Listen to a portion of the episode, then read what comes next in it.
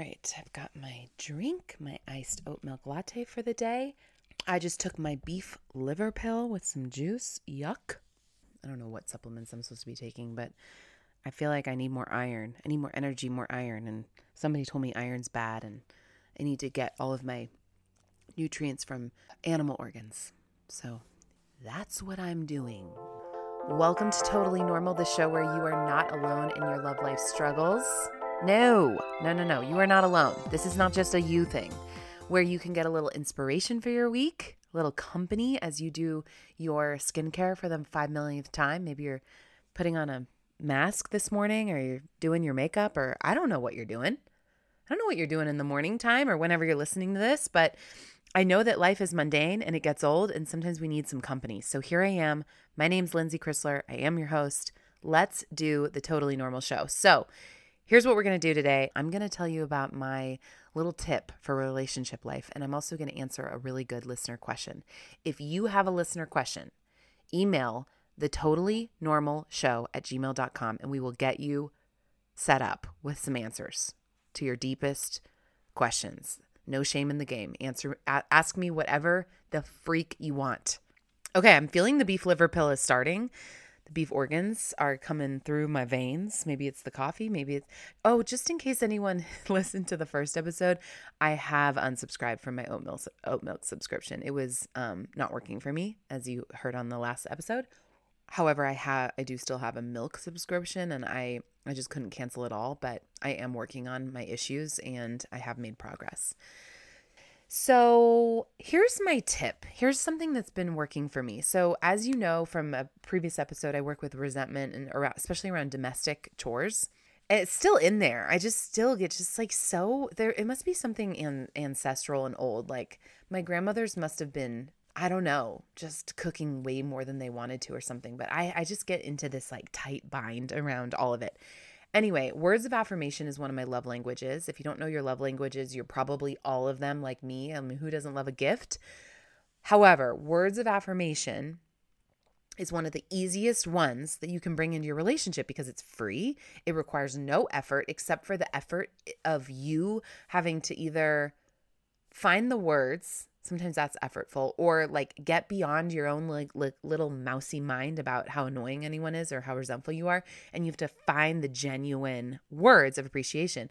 But most of the time it's just free. And I don't, I grew up in a family where we're like very affirming and where we use a lot of words of affirmation. So for me, it feels really free and really, really easy.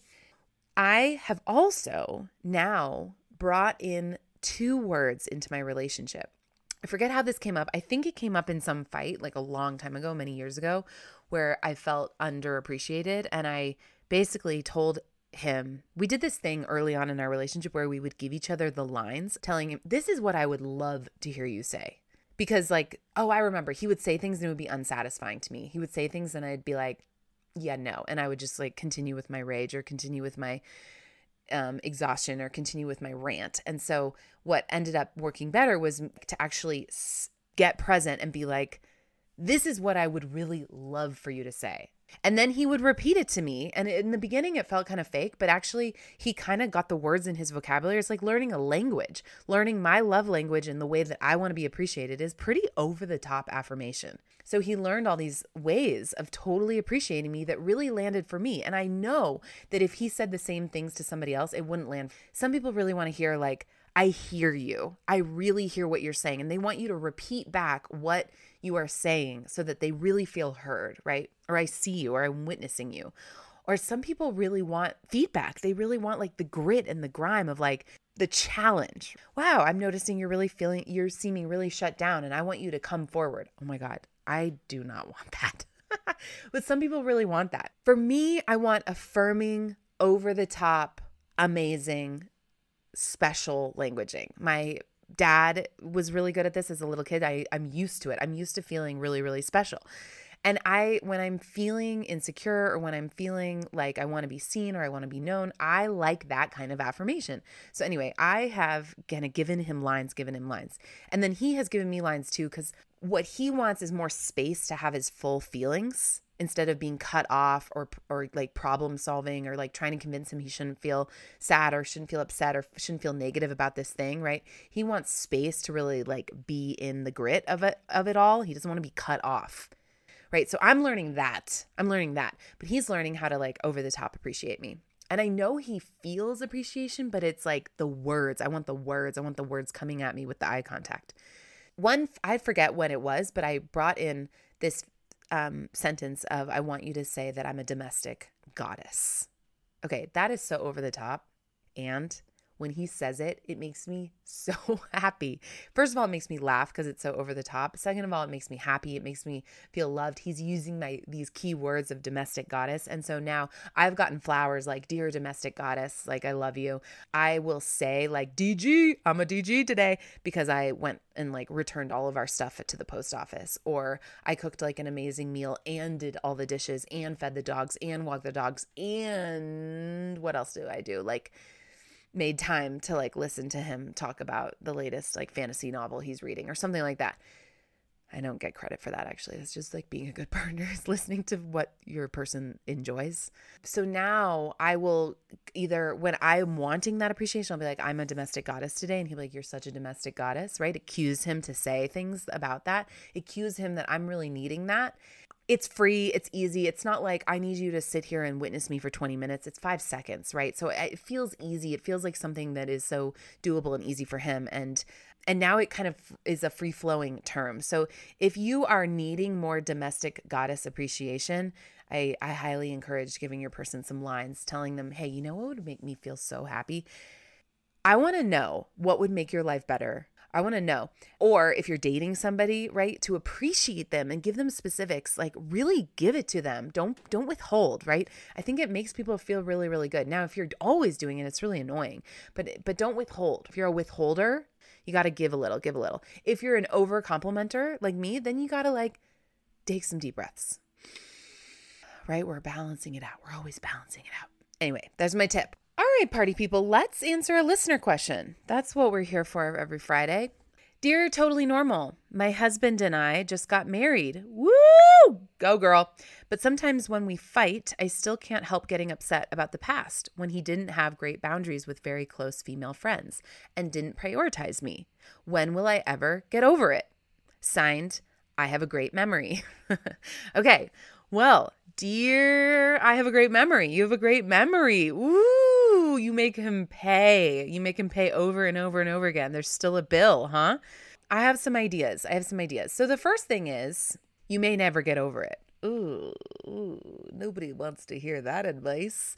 You may never get over it. It may always, this this issue may tempt you for the rest of your life. Some little glimmer of it, right? Some little insecurity around it, some little rage about it. It may tempt you for the rest of your freaking life, but it will not run the show. For a few reasons. One, it's going to get old eventually. I hear you that it has not gotten old yet, but it will get old. And I promise you, you will have a different thing that you're upset about. But there's ways to kind of move past these things. So the first idea I have is, did you ever get a full-on deep dive repair? In therapy land, they call it a repair when you get eye contact, deep listening, to all the ways that it hurt your feelings and all the ways you're mad about it. You get deep reflection. I hear that it was really upsetting for you. I get that it was really upsetting for you. And then you get an apology. I am so, so sorry. Have you gotten that repair? Because if you haven't gotten that repair, that may be needed. Now, the reason why you haven't gotten that repair is, number one, you're either such a biatch when you talk about it that it puts him on the defensive and makes him feel like shit, and he's not going to apologize to somebody that's beating him up, emotionally abusing him, or nobody's going to extend their heart or open their heart for an apology if the other person's being a bitch. So that's the first reason you haven't gotten a repair, potentially. The second reason is because they don't think they did anything wrong. They are defensive of their actions. They, their actions were really important to them, right? So that might be another reason. So it may be a thing that you have to go back into. Highly recommend a couples therapist for this moment. If if you're feeling like you haven't gotten deep repair because because it's sticky and it's messy and it's full of his own stuff too, then I would suggest a professional conversation about it. And I would suggest you go back in and you ask for that repair and ask for all his feelings, everything stopping him from repairing. There's probably a lot more like understanding that needs to happen on both sides. Okay. I mean, sometimes you don't get the full repair because you're like, oh, it's fine. And then you, every time you bring it up, you're like, you fucking asshole, you know, and then, and then it doesn't get solved because you're always in a fight about it. Yeah. So you may not have gotten a full repair because you just brushed over it and didn't want to go into the vulnerability of how much it hurt your feelings, and you didn't want to do the work of really revealing yourself and and finding that repair. But it may have been on him where he's defensive and like the repair was not available. So big repair is needed in these things where like old hurts keep coming up and up and up and up. But the other thing I want to say is he married you. He chose you. He prioritized you. He decided to prioritize you for the rest of your life. And that is a huge, huge gift. That is so massive. And so if you can remember that and remember how grateful you are that somebody chose to be by your side for the rest of your life and prioritize you for the rest of your life and deal with your shit for the rest of their life, that is something to be so deeply grateful for. And that might help when the old familiar feelings of resentment and um, anger and insecurity pop up. So that's another thing. He chose you. He chose you. He's like a, he's definitely capable of prioritizing you. And in the beginning stages with dating, like that's not available all the time. Like people are figuring it out and people make crazy messes. Yes, it's good to go back and repair those, but just see if like some of the sting, some of the burn can be just lifted when you remember what amazing, huge action he just took. Because you said you just got married. The other thing I want to say is there are grooves in our brain that are so that there's a feeling that we are going for. So like there's um baseline states, right? So one of my baseline states is that I am anxious. I'm anxious about being overwhelmed and burdened. I'm also anxious about being left. So I have some like a little bit of disorganized, like I'm anxious about both being left and being engulfed. Anxiety is one of my go-tos, right? It's a go-to feeling. My brain is drawn to it. It it lets me know that I'm Lindsay. It lets me know that I'm alive. It lets me know that I this is this is who I am and we're still doing what we know how to do.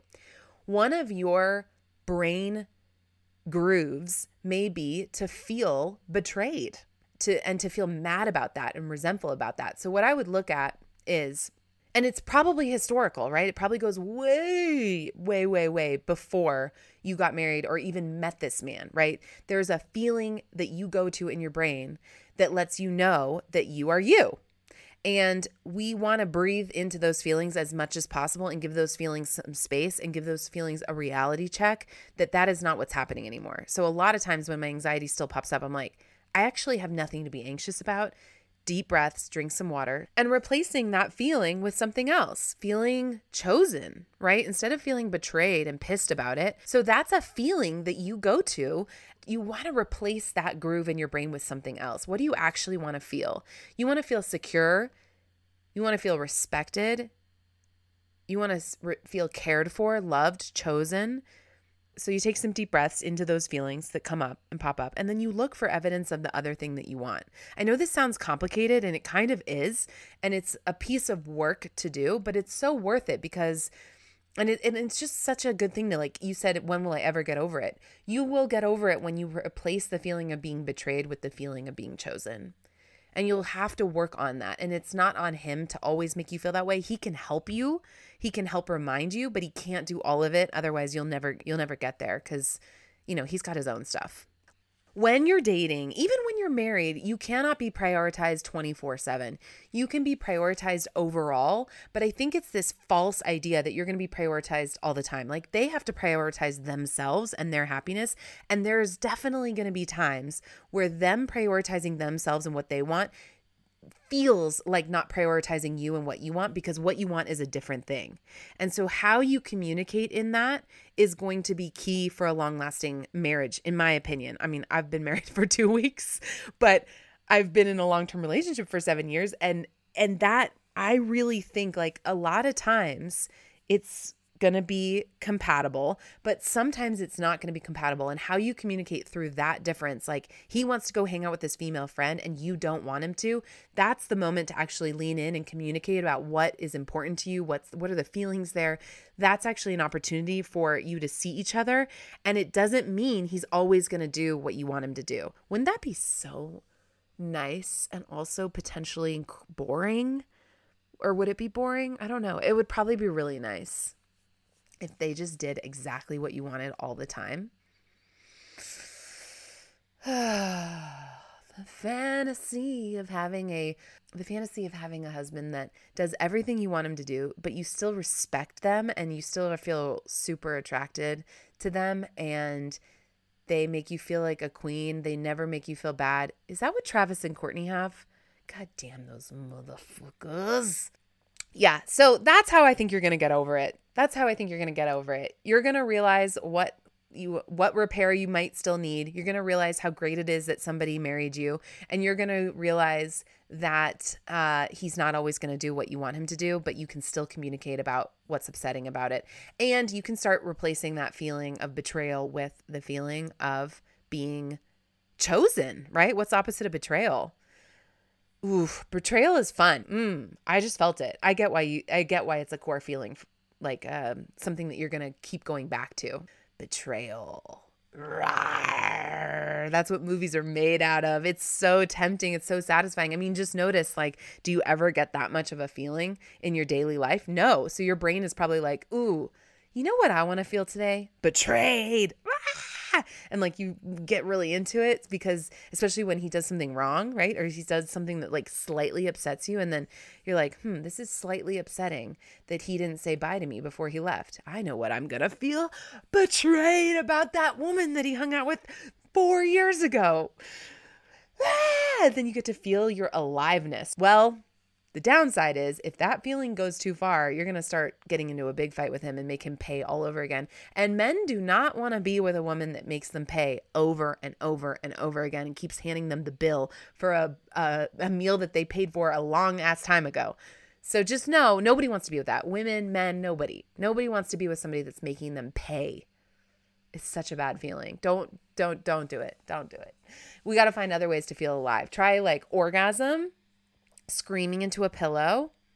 What else? What else would make you feel as alive as betrayal? There's not much else. I get why you do it.